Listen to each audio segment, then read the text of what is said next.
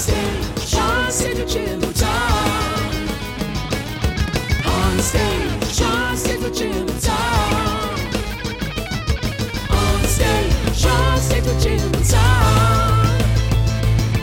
On stage,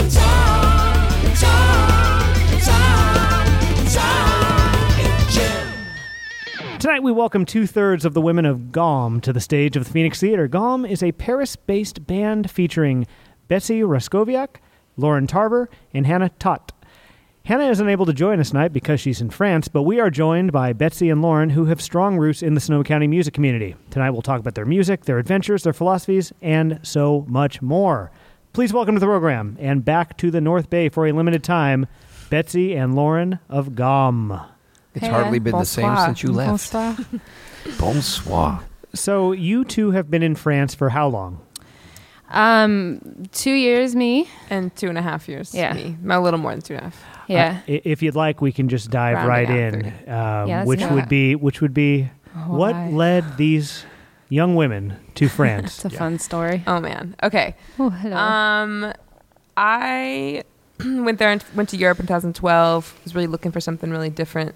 Um, I'd been in the Bay Area for 24 years, living in San Francisco for seven years, and I didn't want to move to New York or LA. I just needed something really different. and let me just Mm-hmm. uh throw in a, a, a sub question: Is Mhm. what was life like right before that Oh. move? Oh my I god. like that question. Uh, it's funny because ironically, I wanted to get out so bad, but then of course, like the year before I left, things in my life in San Francisco got really great.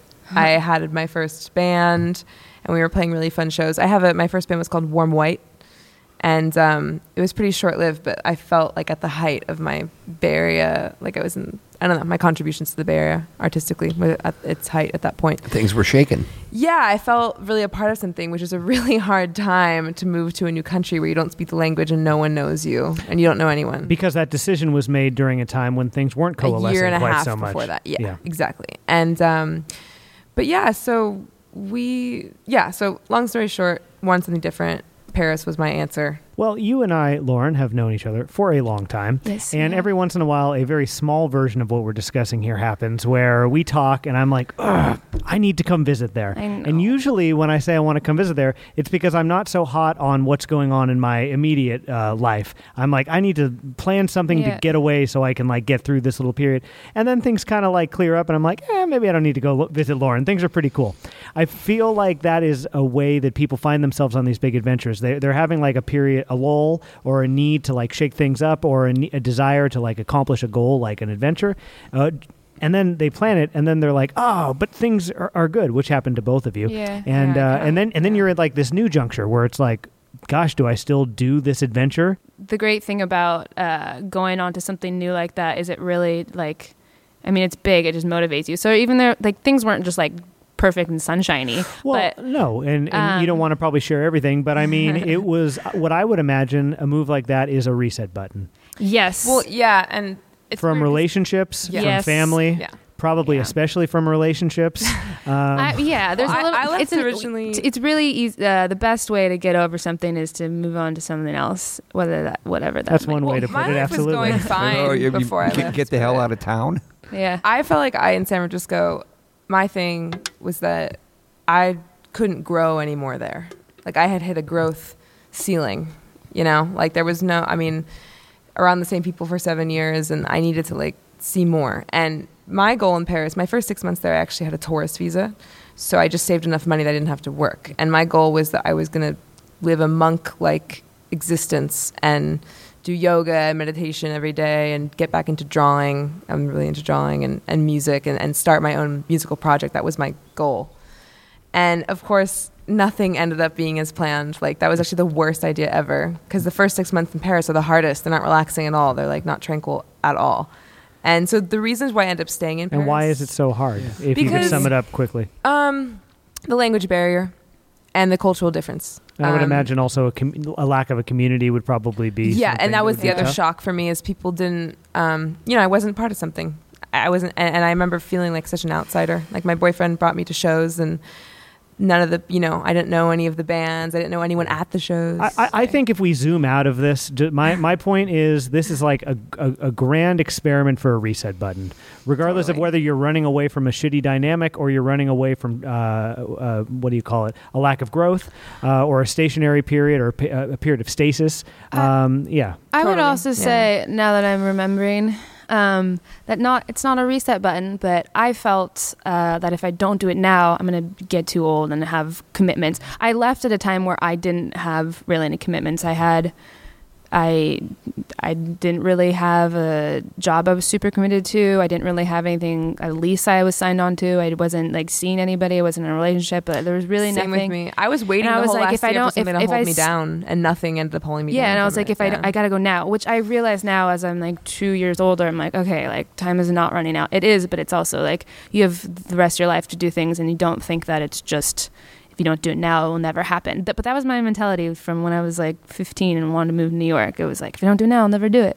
I mean, it, yeah. So it's, I mean, I'm glad that that motivated me to do it, but uh, not so much as a restart button. I think as just like, uh, I want to experience this. Like, what better time than now? I think we as human beings uh, calcify in our social situations. I think Yeah. we grow moss. And then I think once those things happen, we don't believe that we have the inertia or momentum necessary. Or we make commitments that make it so we can't do that and Yeah. constrain us. Or it takes a little more time and effort to kind of break out of that mentality of like, oh, here I am. It just takes some effort to, to yeah. You know, there's something so calming and soothing to me about moss. I'm talking about that more. I've always, I've always enjoyed that. Some of those little grottos that you find in the Yeah. forest, in the deep forest, and you've got just little drips of water coming out of the hillsides and kind of tumbling down onto these rocks, and they're all moss covered and dark and cool. And There you go. And that's actually that's actually like a fascinating difference between you and I. Very aligned in terms of values, I think, and the ways we spend our time. But I could not live in a grotto like that. Ah. It would dark. fucking destroy me. Yeah, I. Whereas I think you, it would be a dream. oh my God, yeah. Like if the Phoenix were to have to shut down or whatever, it was time to move on. I think Yeah. that that would be a, a really ideal grotto would thing do for it you. for me. you would yeah, love that's- it, Yeah, I would. and it would Yeah. drive me insane. Yeah, I know. I got to do some things. True. got to check some things off a list. Have you ever had a conversation with a newt? No, have you? See, well, yeah. Have you? Would you tell us about it, please? What the Yeah. conversation with yeah, the if you don't mind. Yeah. Well, it, it, it, by the time I was done, it pretty much confirmed for me that I was absolutely out of my mind. do you have some specifics about this conversation? the conversation in the newt? Yeah. Uh, it was all about. Uh, Where was it? Oh gosh, it was. What's that? Where was it? Where was the newt? Ah, the newt. Uh, this was a newt up along the river. Uh, oh gosh. Uh, let's see. I don't want to go too deep into this. I this do. was up. I in, want you to. This was up in Usal, as of all places. And uh, as far as newts go, uh, this was not that long ago, um, because newts are disappearing. You, when I was a kid growing up in this town, uh, in my backyard, you could still turn over a rock and find a newt Really? and uh, there's something so calming about their lifestyle. They do like moisture. They like darker places. They like calm and quiet. And uh, Would you say your spirit kinda animal is a newt? uh, I, you know, I would kind of like to. the uh, newt lifestyle. Yeah, the newt lifestyle. But what did the newt? What did the newt tell you? Yeah, tell us. Yeah. calm down. Was that kind of what the newt was saying? Yeah, calm down. Yeah. There are some times that uh, when when I finally find that place that I want to just be and sit, there's still something in me that says, "No, I think you're supposed to be doing something else right now." And it says, "Calm down. Don't Yeah. you like it like this?" Well, I do kind of like it like that. I mean, it's kind of not bright light, and don't you just hear that water kind of dripping out of the rocks there? Yeah, I love that sound. Look at the green moss. Oh my God, it's wet, and if you pet it, it's almost velvet like. And it feels so cool. And it's so dark in this space. My God. Dude, man, you're bright red. How about that? Yeah, I'm bright red. I think so. Uh, how, how do you get that way? Because I find my calm spot and I turn red. And it just gets darker. And then I get kind of this deep purple. And then I write Hendrix tunes. You should record this as and put it out as a meditation YouTube video. Yeah, I. I would listen to it. We should do a 60 minute session. Here's what I'm getting at. It's like, Lauren, uh, I'm Betsy, I don't know you as well, but Lauren, you are at this point, and I think many of your friends would agree, you are very free spirited. You you're in town right now. A lot of people didn't know you were in town, and when they heard that you were living in uh, Portugal, doing your thing in a quiet beach community called Sagres, population 1900, um, That's We where you know what. it. they were. By the way, Sagres is where St. Vincent's is this very moment, as a matter of fact. St. Vincent is laying to rest in Sagres. This is a piece I'm of information say I you knew should know. But what I'm saying is this. Um, you are extremely free spirited, and it's sort of a trained thing because you have put yourself in uncomfortable positions and made it work. You know what I mean? Yeah. And I, I wonder if it, it it's scary to you or uncomfortable to you to think about maybe in 20 years that you won't be able to just go to Sagres, or the possibility of what you may lose by continuing to live a lifestyle where you could go to Sagres at any time. Um, Because life is all about trade offs. Yeah, well, I mean, I've been very, um, I've been like, I've been very happy in a like a you know in one place. I think it's as long as I'm really engaged with what I'm doing. Um, so like, uh, I mean, like when I went was in university, it was like I was really like I I had two years at Berkeley, and I got there, and I was like. Let, let's go and i just like did everything i could and was like so involved and blah blah blah and that's pretty you know i was really I had a lot of commitments and I was pretty stationary and I wasn't thinking about traveling or I had a cat. Like I had a boyfriend. Like I was, you know, I was set, I was set um, for the moment. I mean, I knew I was going to graduate and something else was going to come up, but um, but yeah, I don't know. I don't really think about like what I don't really think about in the. F- I, I think my life will always involve another place and travel. I don't. I don't get. I'm not afraid of being stationary or being not able to like, you know, go around and and yeah. And I think more than free spirited, I would say I'm just. Uh, uh, why not? I don't know. I'm just like determined Well, to. I feel like there's also a really big difference between how we felt when we lived in California versus how we felt in Paris. Because in Cal- when I was living in San Francisco, it was like I had a rent controlled apartment in Lower Haight. That if I gave it up, it was like right when the tech shit was starting. I was like, I'm never gonna come back here. I can't afford to live here if I give up this place. And it was so easy to get comfortable in San Francisco. I've been in France for almost three years, and I still feel like I could get up and leave any minute in a way. Like That's a really important point. we're not comfortable Yeah. there the, way pe- we are the people that you are today are so different than the people that you were before you moved to so Europe. I France made me grow up.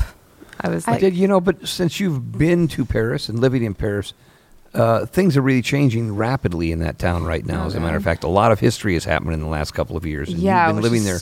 Another crazy part. It is a crazy part. And do you, do you notice that in, in, in your daily living now? Has that changed the lifestyle? Um, I. It's kind of funny because I actually just talked to a girl recently who um, lived through 9/11. Yeah. Wow. She was 18, living in Newark for during 9/11. Sorry, and uh, she. It was funny because to me, I asked her, I was like, "How could you live there after that?" And she said, "I don't know. Like, I just did." And and then she talked, asked me about Paris, and she's like, "How? What is it like living there? Is it different?" And for me, it's like, I think it's probably the same thing for her. You just can't think about it. You have to just go through your everyday life and not think about it, or else you'd have to move. And it's hard because, not to get too deep into that situation, but um, you know, a lot of the things that happen in November we're right where we hang out, and you know, one of the two places where my boyfriend's work, he walks by them every day.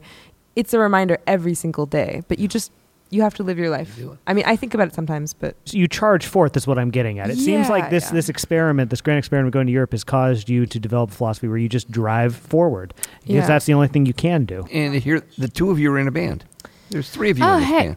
Yeah. yeah, You know, and, Mm-hmm. and the first thing I thought when I heard you were living in Paris and Portugal in a band, are you guys playing in Europe?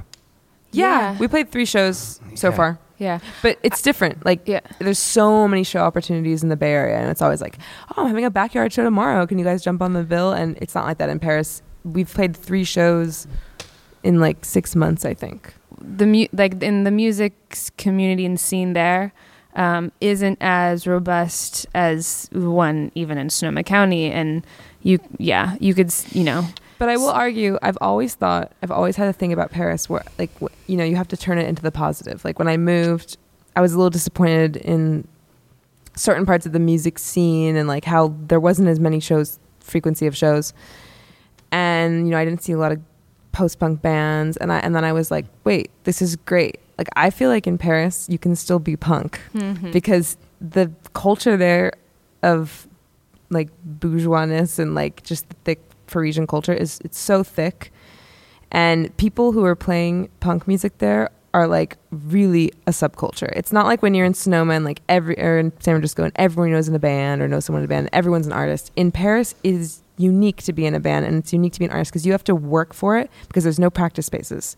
You have to work to be in a band there. Really hard. Here's the takeaway from the GOM experience you can be whoever you want to be in this world. Exactly. I was yes. I was thinking about this earlier uh, about how you know I think uh, when people are like, oh, what, like I've, I've just been telling people I live in Europe because it's less, it's easier to explain. Um, but uh, you uh, you can you you construct your own life like literally. You know, you make you make what what you are. That's what I b- believe to a certain extent. Some extent, that's you can go deeper into that but also but you can des- you know you're the architecture of your own life as well like you can say what you what's good and bad and wrong and right and as small as like you know where you spend your money on travel or on a house or um, how you judge what's, what's fulfilling or not that's what i think That's true. You, you decide whether you move to a faraway place. You decide who you surround yourself with. You decide against all odds to form a band with friends and pursue it. You decide all those things, and you have shown that here tonight. Find your grotto, Find your grotto. and uh, if you can do those things, you'll be doing uh, you'll be doing all right. Um, thank you both for joining Yeah. us so much Thank tonight. Thank you. thank you Yeah. guys If you guys have it, uh, get a wild hair and you want to get out there, I say jump a plane and go see GOM in Paris. Yeah. yeah So best of luck in in the travels. I know it's unpredictable what's going to happen, but that's kind of the whole point. And uh, it's exciting, and it'll be really cool to see where this music goes. But mo- kind of more excitingly, like where your lives go, because you're you're in these these places that so many of us aren't in, and it's a big adventure. So good luck with that, and everybody else stick around because Gom okay is Yeah. up next. So thank you again so much for joining us tonight. cool thanks Thank you.